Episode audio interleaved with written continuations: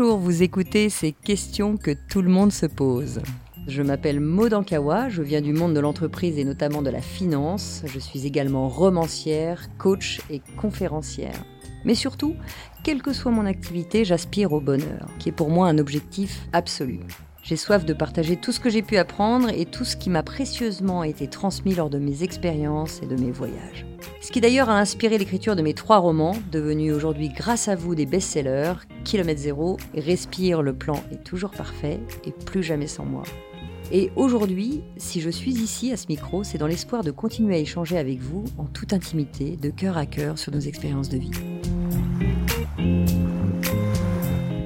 Bonjour à tous, je suis ravie de vous retrouver pour parler de comment retrouver la confiance aux autres. Merci, merci encore mille fois, chers lecteurs et auditeurs, de m'avoir envoyé toutes ces lettres. Je suis très très touchée de vos mots, de vos encouragements, des progrès que vous faites et que je fais avec vous. Donc merci du fond du cœur. Aujourd'hui, nous allons nous concentrer sur euh, la lettre de Sandra. Hello Maude, je suis depuis six ans avec mon conjoint et fiancé. Nous avons traversé, comme tous les couples, des moments difficiles. Après avoir découvert euh, des messages d'une fille qu'il m'avait cachée, je n'ai plus confiance en lui. Je vis un calvaire au quotidien avec mes angoisses, mais surtout je n'ai plus confiance dans toutes mes relations. Je n'arrive plus à donner ma confiance à une personne et imagine toujours la trahison. Que faire? J'ai 26 ans et j'adore tes podcasts.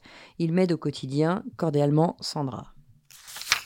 Merci Sandra, merci pour ta lettre. Euh, effectivement, c'est une situation qui est toujours très difficile et très délicate. Parce qu'évidemment, on donne toute sa confiance à quelqu'un et on ne s'attend pas évidemment à ce genre de choses. Mais le plus difficile, c'est pas tellement l'autre. C'est nous avec nous. Parce que on a l'impression que l'autre peut briser notre cœur, et alors, de fait, on veut se protéger. Et c'est là que ça devient compliqué. Parce que le cœur, il n'est pas fait pour être enfermé. Et parce qu'on a peur que notre cœur se brise, eh bien, qu'est-ce qui se passe? On l'enferme, on le protège, on le surprotège même. Et c'est à ce moment-là qu'on souffre. Le vrai sujet, c'est de reprendre non pas confiance en l'autre, mais confiance en soi. Car souvent, derrière ce problème de confiance en l'autre, eh il y a un problème d'estime de soi. Vous allez voir que des gens qui ont confiance en eux, naturellement ont confiance en les autres. Ils se sentent moins touchés par le comportement des autres. Ils se sentent moins heurtés par quelque chose qui pourrait euh, les bousculer. Parce qu'on est en phase avec soi, finalement, le comportement des autres nous touche très différemment. Mais la première chose que j'ai envie de partager avec toi, c'est d'abord de te rendre compte que c'est normal de ne plus faire confiance quelque temps. C'est normal de considérer que plus jamais tu auras confiance en les autres. C'est normal de te sentir trahi. C'est normal de passer cette étape. Donc prends déjà un moment pour toi et d'accepter le fait que, ok, tu t'attendais pas à ça, ça fait mal, en supposant que ce soit 100% sûr, hein, parce que des fois aussi on se fait son propre film. Donc on va partir du principe qu'aujourd'hui, toi, tu as la certitude euh, et tu as les preuves qu'il y avait vraiment quelqu'un et qu'il te l'a avoué. Bon, partons de ce postulat-là. Et eh bien voilà, c'est normal de vivre ce moment un petit peu difficile de tristesse, de peur, de colère. Toutes ces étapes sont tout à fait légitimes parce que tu passes d'une situation que tu connaissais, dans laquelle tu t'étais mis dans un certain confort, euh, en total abandon, à une situation où finalement, bah, tu dois te réveiller et c'est pas euh, forcément simple. Donc la première clé, comme dans beaucoup de cas d'ailleurs, hein, acceptez vos émotions tous, parce qu'on a tendance à les réfuter, j'ai pas le droit d'être triste, j'ai pas le droit d'être en colère, si si, vous avez le droit à tout ça. Mais on n'est pas que ça. On n'est pas obligé de s'enfermer dans ça et de rester victime quelque part toute sa vie. T'as vécu une trahison, ok, mais comme tu le vois, t'en es pas morte, il y a rien de grave. Observe ça simplement, accepte ses émotions.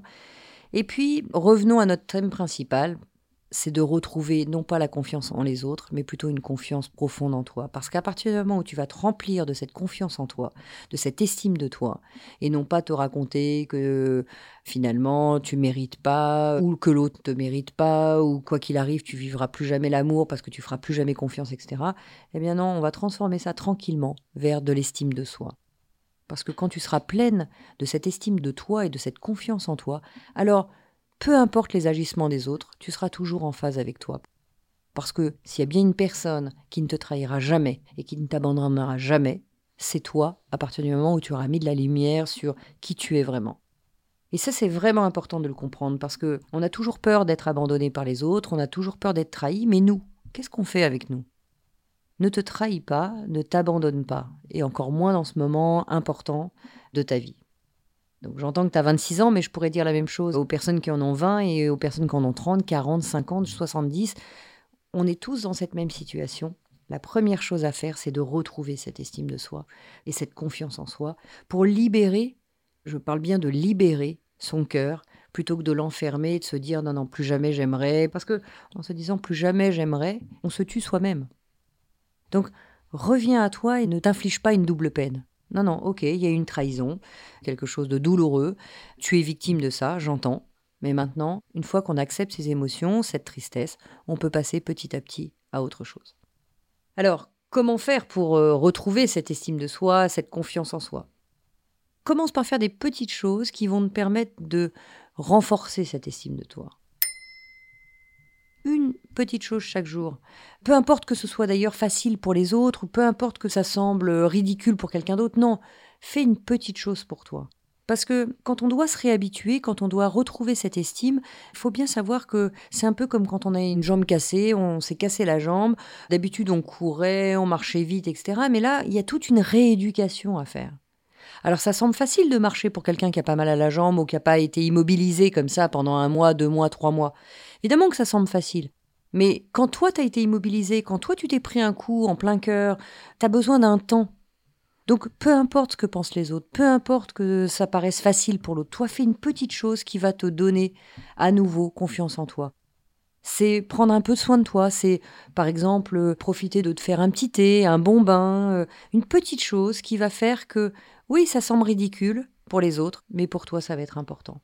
Et dans ces moments où on vit des gros drames de vie, hein, parce que bah, une rupture sentimentale, une trahison, un licenciement, une maladie, etc., c'est des moments très lourds et très difficiles. C'est pas les petites épines de la vie, c'est des moments très douloureux.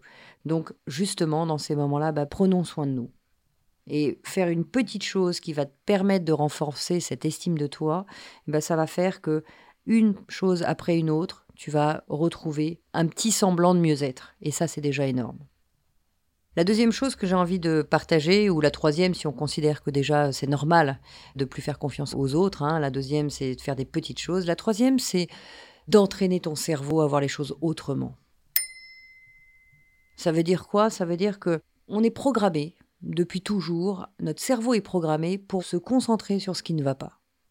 Hein, il faut savoir que si on remonte à quelques milliers d'années, on est euh, comme des animaux à essayer de se défendre euh, contre le lion qui va nous manger. Euh, pour manger, bah, il fallait aller chasser. Et en fait, qu'est-ce qui se passe? Bah, Notre cerveau est programmé pour avoir peur, pour nous mettre en défense. Donc aujourd'hui, des millénaires après, qu'est-ce qui se passe? On réagit toujours de la même façon. On se focalise sur ce qui ne pourrait ne pas aller. Et c'est ce qui fait que, effectivement, on est dans nos peurs. Tout le temps, tout le temps. Donc quand il nous arrive quelque chose de grave, qu'est-ce qui se passe? Ton cerveau est en boucle sur ce qui est grave. C'est un peu comme euh, le journal télé. Hein. Dès qu'il y a un événement, il y a quelque chose qui va pas, alors là, toutes les caméras sont braquées là-dessus et puis ça tourne pendant des jours et des jours autour de la même boucle de tout ce qui va pas. Voilà, c'est pareil. Notre cerveau, dès qu'il y a un programme compliqué, bah, il se focalise sur ce qui ne va pas. Donc, plutôt que de focaliser sur ce qui ne va pas, amène ton cerveau à voir ce qui va. Alors je sais bien, quand c'est douloureux comme ça, rien ne va. J'ai plus envie de rien, j'ai plus de projet, plus rien n'a de sens, ma vie n'a plus de sens, etc. Je sais que c'est très compliqué. Mais ça, c'est le cerveau, encore une fois, qui est programmé sur ce qui ne va pas. Amène-le sur ce qui va. Tiens, quand même, physiquement, j'ai pas de grave maladie. Donc, euh, je peux déjà me dire que ma santé, ça va. Bon, ça, c'est déjà un premier point, et pas des neutres. Bon, mon travail, bon an, mal an, ça va. Très bien. Je me focalise là-dessus voyez, on va entraîner notre cerveau non plus à réfléchir uniquement sur ce qui ne va pas, mais plutôt revenir à des petites choses qui vont. Je pourrais d'ailleurs euh, partager un exemple. Quand j'accompagnais une amie qui avait un cancer, donc on allait à Curie régulièrement pour sa chimio et on se relayait entre amis. Et souvent quand j'y étais, ben, il y avait que des personnes qui étaient malades, hein, qui étaient en chimio. Et ben finalement les plus positifs, ça restait encore ceux qui étaient malades, les malades parlaient entre eux et avec euh, un positivisme énorme, alors que moi j'arrivais, je voyais tout ça euh, d'une fenêtre extérieure. Hein. J'étais la seule avec les infirmières à ne pas être malade, justement. Et il y avait ce positivisme, cette autodérision qui faisait que, hop, bah, petit à petit, on se rend compte que, ok, c'est grave ce qui nous arrive, mais on peut peut-être arriver à retrouver et focaliser notre cerveau sur autre chose. Donc, essayez au maximum d'entraîner tous hein, votre cerveau sur ce qui va bien. On a tendance, même quand c'est pas grave, à focaliser sur la petite chose qui nous contrarie. Et c'est encore une fois normal puisque notre cerveau, à la base, est éduqué pour ça. Essayons ensemble de reprogrammer notre cerveau. Une autre clé qui m'aide beaucoup, c'est euh, de se mettre dans un contexte qui peut favoriser un meilleur état d'être. Ça veut dire quoi? Ça veut dire que souvent quand on ne va pas, bah, des fois on se recroqueville sur soi. On se renferme sur soi et qu'est-ce qui se passe? On ressasse, on ressasse, on ressasse. Le simple fait des fois d'en parler avec quelqu'un, mais sans être dans ce ressassement, mais plutôt d'en parler, et puis hop, de passer à autre chose, de vivre autre chose, d'aller boire un petit café en terrasse, de se laisser éclairer par un rayon de soleil, et le cœur va s'ouvrir à autre chose. Donc se mettre dans un contexte qui nous change de notre quotidien et ne pas se laisser aller dans ce qui ne va pas. Je sais bien que c'est difficile, hein. je sais que c'est un dépassement qui est parfois compliqué parce qu'il faut vraiment se mettre des coups de pied aux fesses, parce qu'à ce moment-là, ben, on n'a plus envie de rien. Mais on le voit bien, pour chaque personne, eh bien c'est qu'un morceau de vie. Tout change et tout se transforme. Je me souviens d'un moment où autour de moi, les gens étaient euh, parfois un peu négatifs. Euh, je me lançais dans un projet et puis euh, j'avais pas vraiment confiance en moi. Par exemple, quand j'ai fait ma première scène, j'étais un peu terrorisée.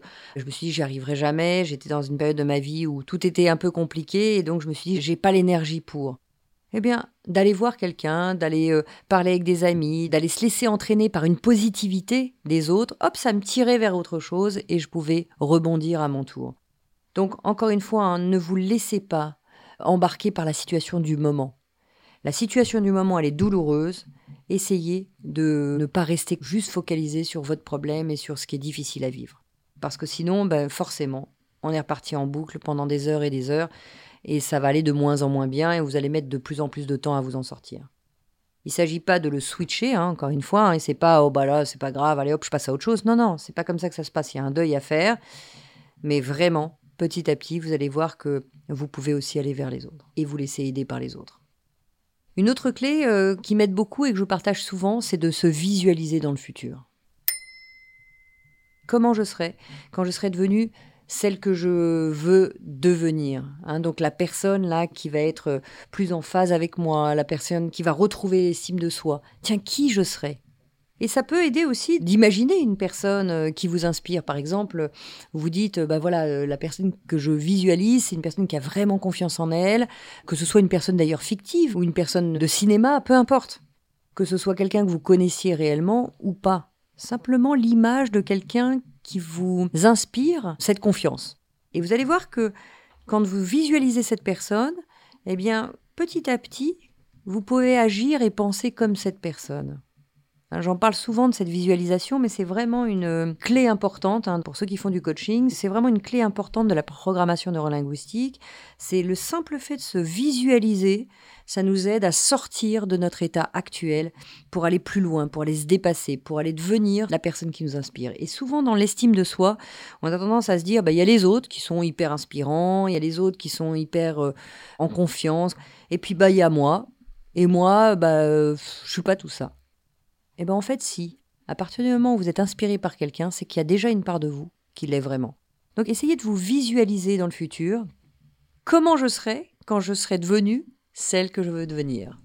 Comment je serai quand je croirai en moi vraiment? Comment je serai quand j'aurai plus confiance en moi?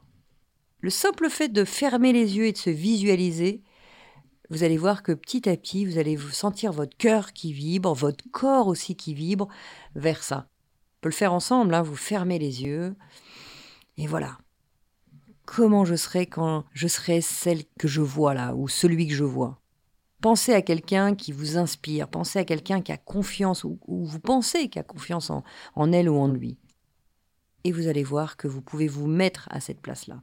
Et hop, petit à petit, votre corps et votre cœur et vos pensées vont s'aligner.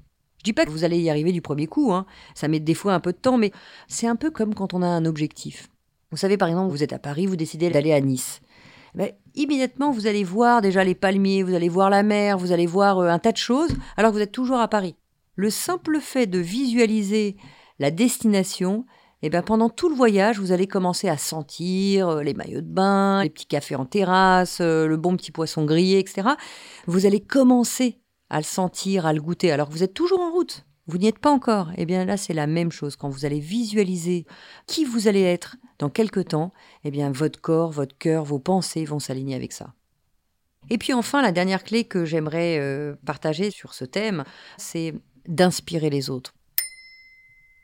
Tu vas voir qu'à chaque fois que tu vas revenir à toi avec ce que tu as dépassé, hein, par exemple là dans ce thème de la trahison, bah, tu vas te rendre compte qu'en reprenant confiance en toi, le vrai sujet c'est comment tu t'en sors et comment tu rebondis. Et à ce moment-là, bah, tu vas inspirer un tas de gens simplement parce que toi, tu auras rebondi. Ce sera peut-être le plus beau des cadeaux, alors mal emballé, hein, comme on dit, mais le plus beau des cadeaux quand même, parce que ça te servira peut-être pour toujours à reprendre confiance en toi.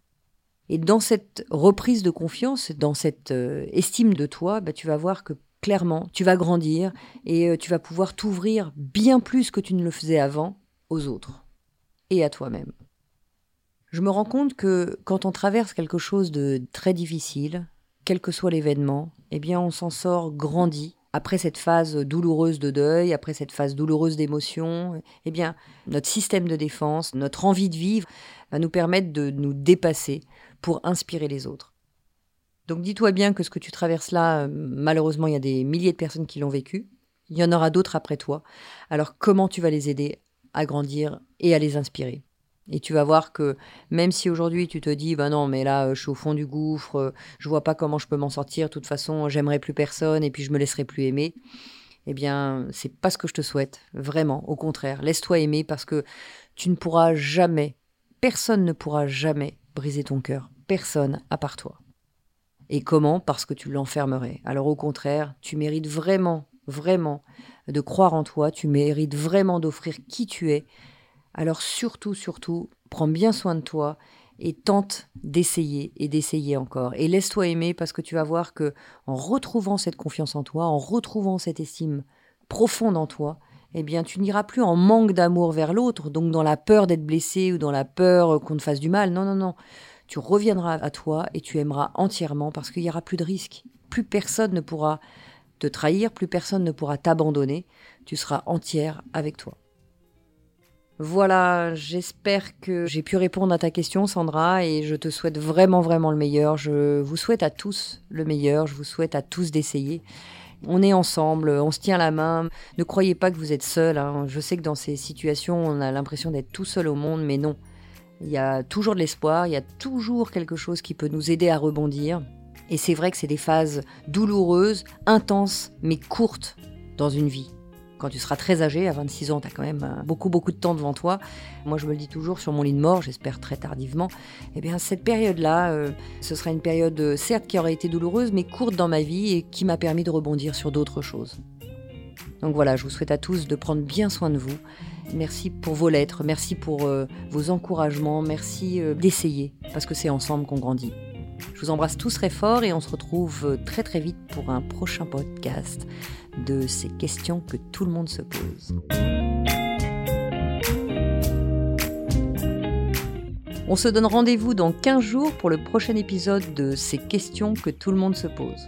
Pour être tenu au courant de sa sortie, n'hésitez pas à vous abonner à ce podcast, me suivre sur les réseaux sociaux, sur mon compte Maude Ankawa, ou consulter mon site internet maude-du6ankawa.com. N'oubliez pas que si vous avez vous-même des questions ou s'il y a des sujets que vous aimeriez que j'aborde dans un futur épisode, vous pouvez m'écrire ou m'envoyer une note vocale à l'adresse podcast.erol.gmail.com.